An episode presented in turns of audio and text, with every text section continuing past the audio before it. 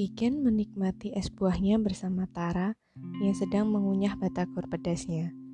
Mereka berdua menghabiskan waktu sebelum Kiken memulai hari kerja pertamanya dengan Prof. Gregory. So, lo bakal pergi bareng Prof. Gregory ke kantornya yang cuma 5 menit dari kampus kita?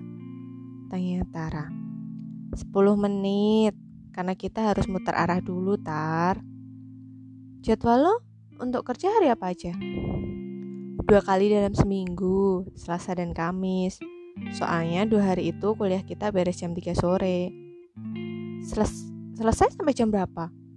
Prof. Gregory bilang sih sampai jam 7 malam. Tapi ntar sebulan terakhir bakal sampai jam 9 malam. Termasuk sebentar sih kerjaan gue. Tara mengeritkan dahinya. Lo nggak bawa mobil?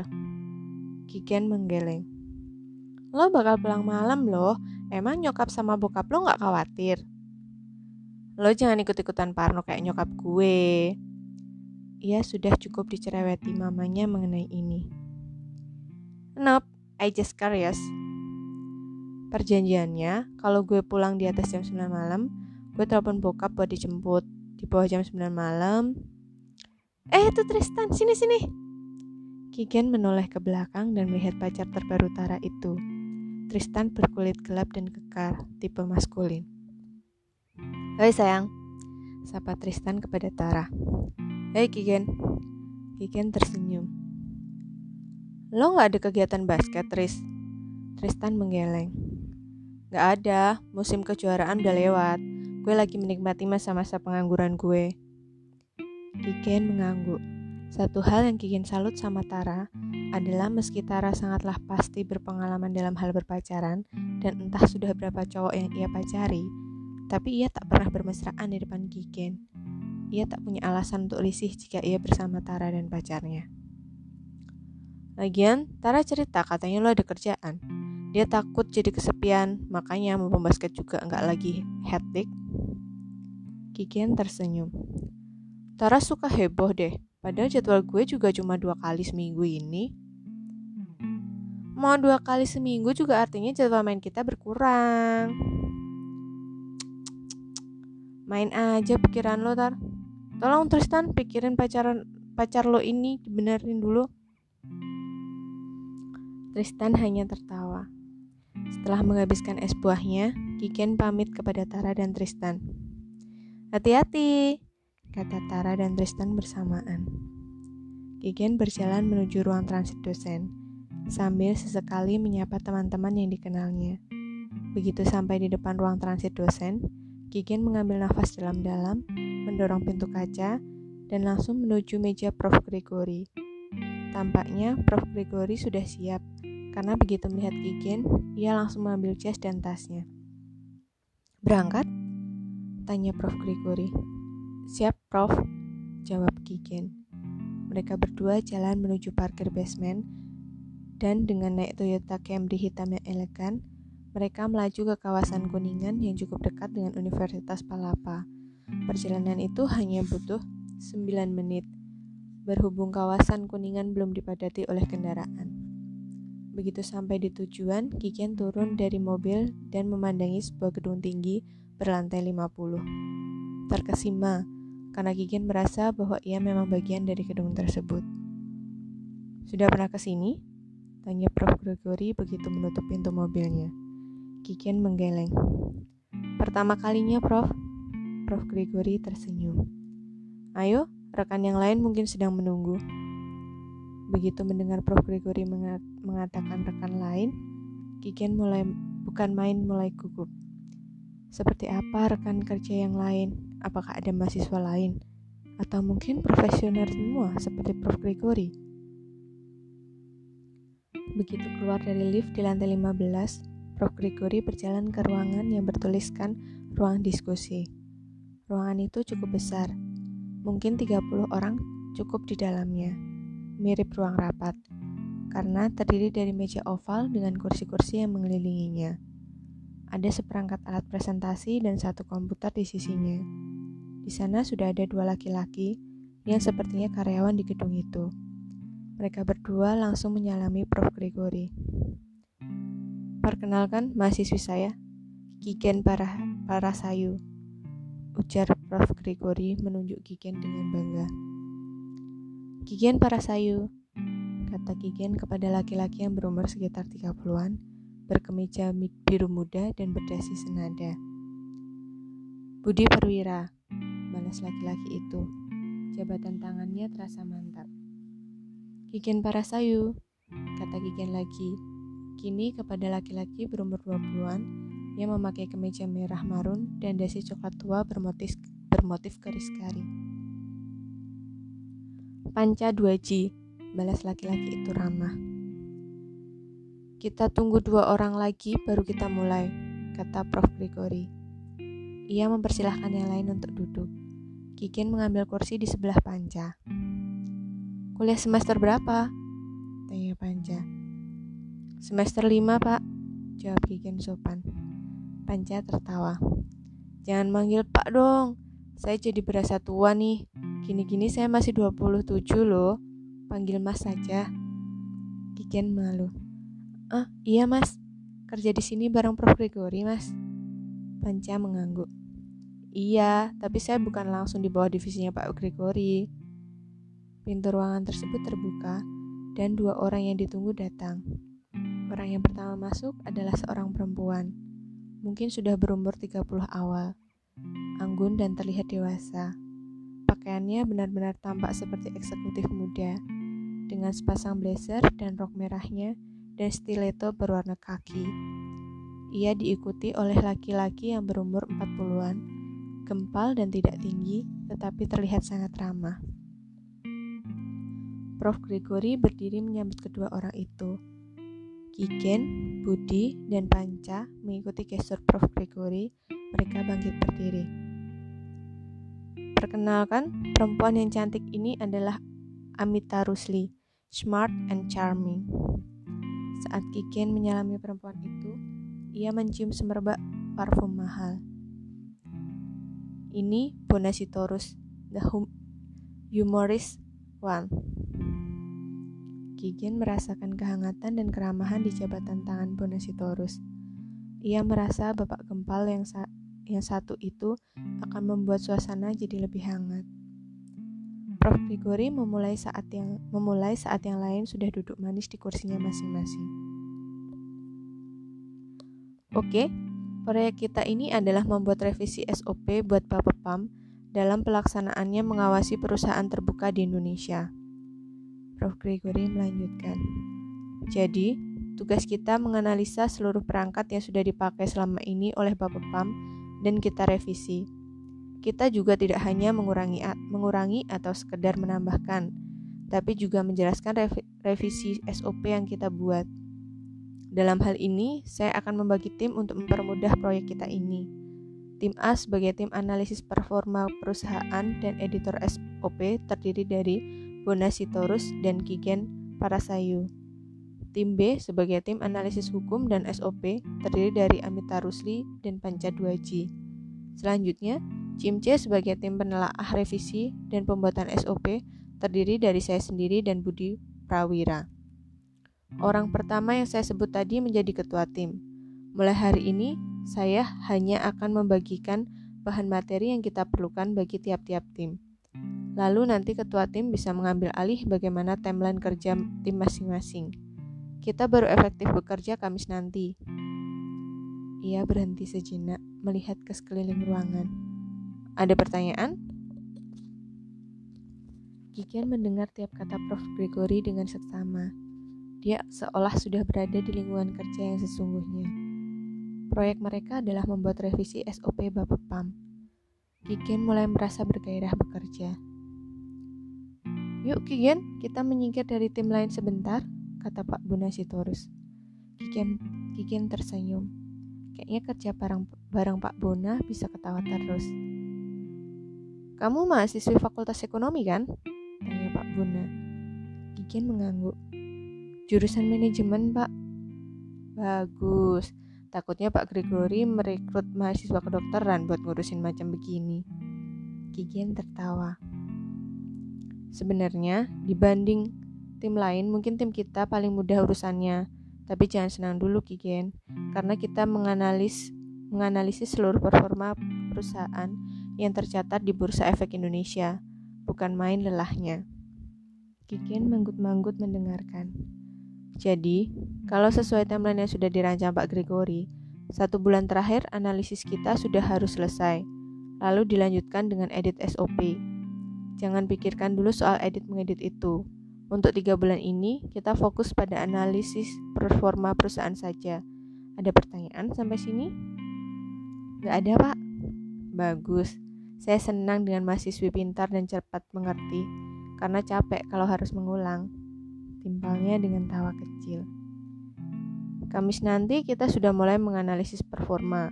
Contohnya, analisisnya nanti akan saya berikan lewat email. Oh iya, kita juga perlu bertukar nomor telepon biar mudah menghubungi. Kiken menganggukkan kepala. Pertemuan itu cukup singkat, hanya menghabiskan dua jam. Dan meski Kiken satu-satunya yang masih mahasiswa, tetapi sepertinya yang lain tidak ada yang meremehkan Kiken. Semuanya bersikap ramah dan baik. Saat waktunya pulang, Prof. Grigori memanggil Kiken. Sudah jam 6 lewat, perlu saya antar pulang atau bagaimana? Nggak usah, Prof. Baru jam segini, saya naik busway saja. Kamu tidak ada yang menjemput? Papa saya bakal jemput kalau saya pulang kerja di atas jam 9 malam, Prof. Kalau jam segini, saya, segini saya masih berani pulang sendiri. Oke, kalau begitu kita turun bareng saja. Kigen dan Prof. Gregory berjalan menuju lift. Orang tua kamu nggak keberatan kan kamu ikut proyek saya ini? Enggak, Prof. Mereka mendukung. Baguslah, saya juga tidak mau membuat orang orang tua khawatir, apalagi Petra sayang sekali dengan kedua putrinya. Kikin tersentak. Profesor kenapa pas saya? Tentu, Petra teman akrab anak laki-laki saya satu-satunya. Dia sering berkunjung dengan mamamu, tapi nggak pernah ngajak kalian. Papamu tahu kalau saya mengajak Papamu tahu kalau saya mengajak kamu untuk ikut proyek ini. Kikin menggeleng. Di raut wajahnya masih terlihat kekagetan. Tenang, saya mengajak kamu bukan karena kamu adalah anak dari teman akrab anak saya, tapi saya memang melihat kemampuan kamu. Oh, bukan itu, Prof. Saya kaget saja karena Papa nggak pernah cerita kalau mengenal Profesor. Papamu itu memang rendah hati, nggak suka mengumbar-umbar. Kigen hanya tersenyum mendengar jawaban Prof. Gregory. Dunia itu memang sempit. Sesampainya di rumah, Kiken langsung menyerang papanya yang tengah menonton berita internasional di ruang keluarga.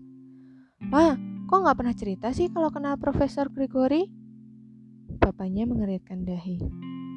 Kamu diajar sama Om Gregory? Kiken mengangguk. Dosen mata kuliah investasi aku, dosen yang nawarin aku kerja di proyeknya. Papa tahu kalau Om Gregory mengajar di kampusmu, tapi Papa pikir dia nggak mengajar kamu. Soalnya terakhir papa berkunjung ke rumahnya waktu kamu masih semester 4. Di situ papa cerita kalau kamu juga kuliah di Universitas Palapa. Kiken diam. Bukan salah papanya tidak cerita, namun Kiken tetap kaget. Ya udah deh, aku ganti baju dulu. Kiken bangkit berdiri dan berjalan menuju tangga.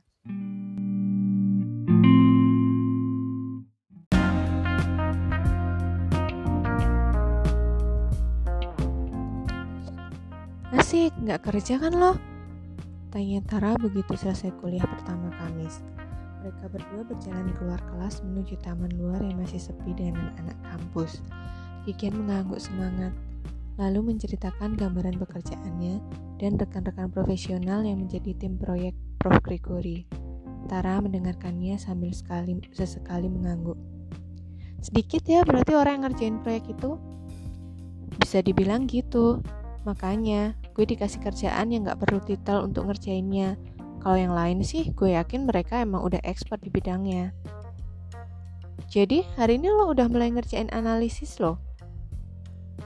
Iya, tadi gue udah cek email ngeliat contoh yang dikasih Pak Bona. Buset, gak main-main. Analisis satu perusahaan aja minimal 8 lembar. Dan ada ratusan perusahaan yang terdaftar di BEI. Kerjaan gue banyak juga. Bapak Batak itu bakal ngerjain hal yang sama dengan lo. Gigian menyinggol bahu Tara. Jangan bilang Bapak Batak dong, kesannya nggak enak. Dia kan ketua tim gue, asik banget lagi orangnya. Sorry, Tapi lo belum jawab pertanyaan gue. Iya, Pak Bona kan mesti membimbing gue untuk bikin analisis performa. Dan kalau dilihat dari jumlah perusahaannya, kerjaan kita berdua lumayan banyak, jadi harus kerja semua. Beres kuliah ntar, lo langsung cabut sama Prof. Gregory lagi. Yap, jam 4 sore. Dan gue juga baru tahu kalau ternyata Prof. Gregory kenal sama bokap gue. Serius? Teriakan Tara membuat beberapa mahasiswa lain yang lewat di samping mereka memandangi mereka berdua. Kiken mengangguk. Lalu ia menceritakan percakapannya dengan Prof. Gregory di dalam lift dua hari yang lalu. Dan kenapa lo baru nyeritain tentang kerjaan lo dan semua ini hari ini? Bukannya kemarin yang masih fresh from the oven. Lo udah nanya, pas gue mau jawab ternyata ada kuis dadakan seharian kemarin. Jadi kita sama-sama lupa dan terlalu capek untuk ngobrol. Oke, jadi sebenarnya Prof. Gregory udah tahu lo dong sejak lo ambil mata kuliah yang dia ajar. Gue rasa sih kayak gitu.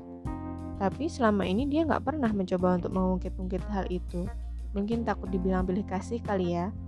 Dan bokap gue juga nggak banyak cerita. Jadi ya gue shock banget begitu tahu kalau mereka saling kenal. Mungkin Prof. Gregory memperhatikan lo kali, secara lo ini kan anak dari teman anaknya, bisa dibilang lo cucunya gitu, asik banget sih lo. Biasa aja, Lagian gue bukan tipe orang yang memanfaatkan koneksi kalau soal kuliah atau kerjaan. Dan terbukti juga Prof. Gregory selama ini perlakuan gue sama kayak yang lain. Ya juga.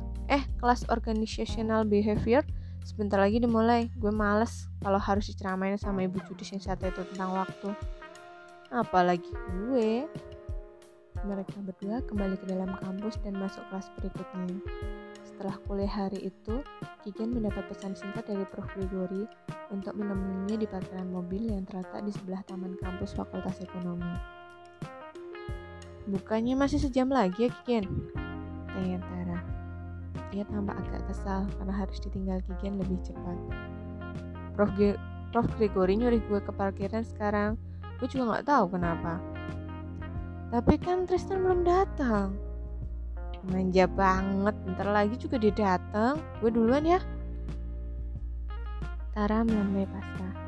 Sembari berjalan menuju parkiran luar, Igen bisa melihat Prof. Gregory di sebelah Honda City berwarna putih. Prof. Gregory ganti mobil ya? Di sebelah Prof. Gregory berdiri seorang laki-laki, masih muda, mungkin seumuran Kigen. Cowok itu lebih tinggi sedikit dari Prof. Gregory, yang cukup tinggi, berkulit agak gelap dengan lekukan otot pada lengannya. Ia memakai polo shirt berwarna putih dan jeans biru tua dengan semasang sneakers berwarna senada dengan kaosnya. Kigen agak jengah melihat orang asing ini. Ia tidak dapat menemukan aura ramah dalam diri cowok itu. Prof. Gregory yang melihat Kigen mendekat tersenyum lebar. Hai Kigen, sudah keluar kelas dari tadi kan? Sudah, Prof. Cowok itu diam memandangi Kigen dari atas sampai bawah. Kigen langsung memeriksa dirinya sendiri. Hari ini ia membiarkan rambut gelombang sebaunya terurai bebas. Ia memakai terusan jeans serutut dan kaos berwarna merah di dalamnya. Kigen juga memakai sneakers rendah semata kaki kesayangannya berwarna putih yang sudah tidak cemerlang.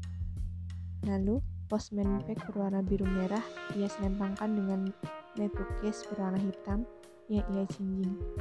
Rasanya tidak ada yang salah, tapi ditatap seperti itu, Kikian tetap merasa canggung. Perkenalkan, ini cucu favorit saya, Revan Reynolds. Ayah kalian adalah sahabat, kata Prof. Gregory. Perlahan, Kikian mengulurkan tangannya kepada Revan. Cowok itu menyambutnya dengan ekspresi datar. Prof. Gregory tersenyum melihat keduanya bersalaman lalu bicara pada Kigen. Bona hari ini akan telat sekitar 30 menit sampai 1 jam. Jadi saya minta tolong kamu sa tolong sama kamu untuk mencarikan buku yang akan kita gunakan untuk proyek ini. Prof. Gregory memberikan secari kertas dengan tulisan judul dan pengarang buku. Kamu pergi dengan Revan. Nanti setelah itu, kamu bisa menyusul ke ruang kerja kita di kantor yang kemarin, oke? Okay? Kiken bingung. Pak Bunda sudah tahu kalau saya akan membeli buku dulu. Tenang, saya sudah beritahu dia dulu dan dia oke. Okay. Kikin hanya mengangguk. Baiklah, hati-hati ya. Prof. Gregory menepuk bahu Kikin. Revan, jaga Kikin. Revan mengangguk lalu masuk ke mobilnya.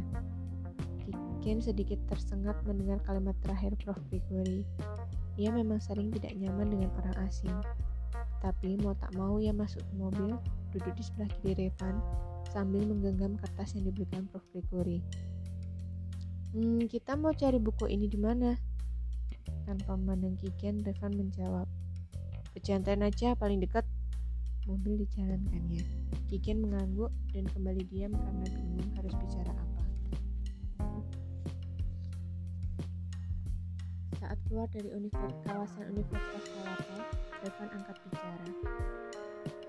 Nama panjang lo Kiken Parasayu? Iya. Boleh semester berapa? Tiga. Bukan semester lima gue semester 7 bentar lagi lulus jurusan apa kak jangan panggil gue kak. Cuma beda setahun ini panggil gue Revan. Gue jurusan hubungan internasional. Kiken mengangguk tanpa berkata apa-apa. Jadi lo anak Om Petra? Iya tapi bukan anak kandung. Revan mengangguk. Gue tahu gue sempat ketemu kak Ivon beberapa kali tapi belum pernah ketemu lo. Kiken bimbang sesaat. Ia menimbang-nimbang apakah ikut memakai gue lo atau saya kamu. Akhirnya, ia memutuskan untuk memakai gue lo. Gue jarang ikut papa pergi. Hmm. Beberapa lama mereka terdiam.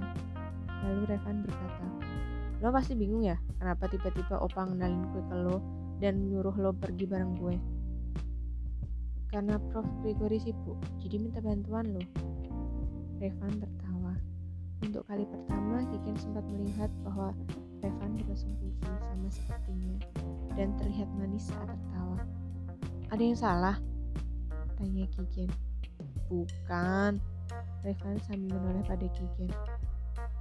Lo nggak sadar kalau Opa berusaha menjodohkan kita?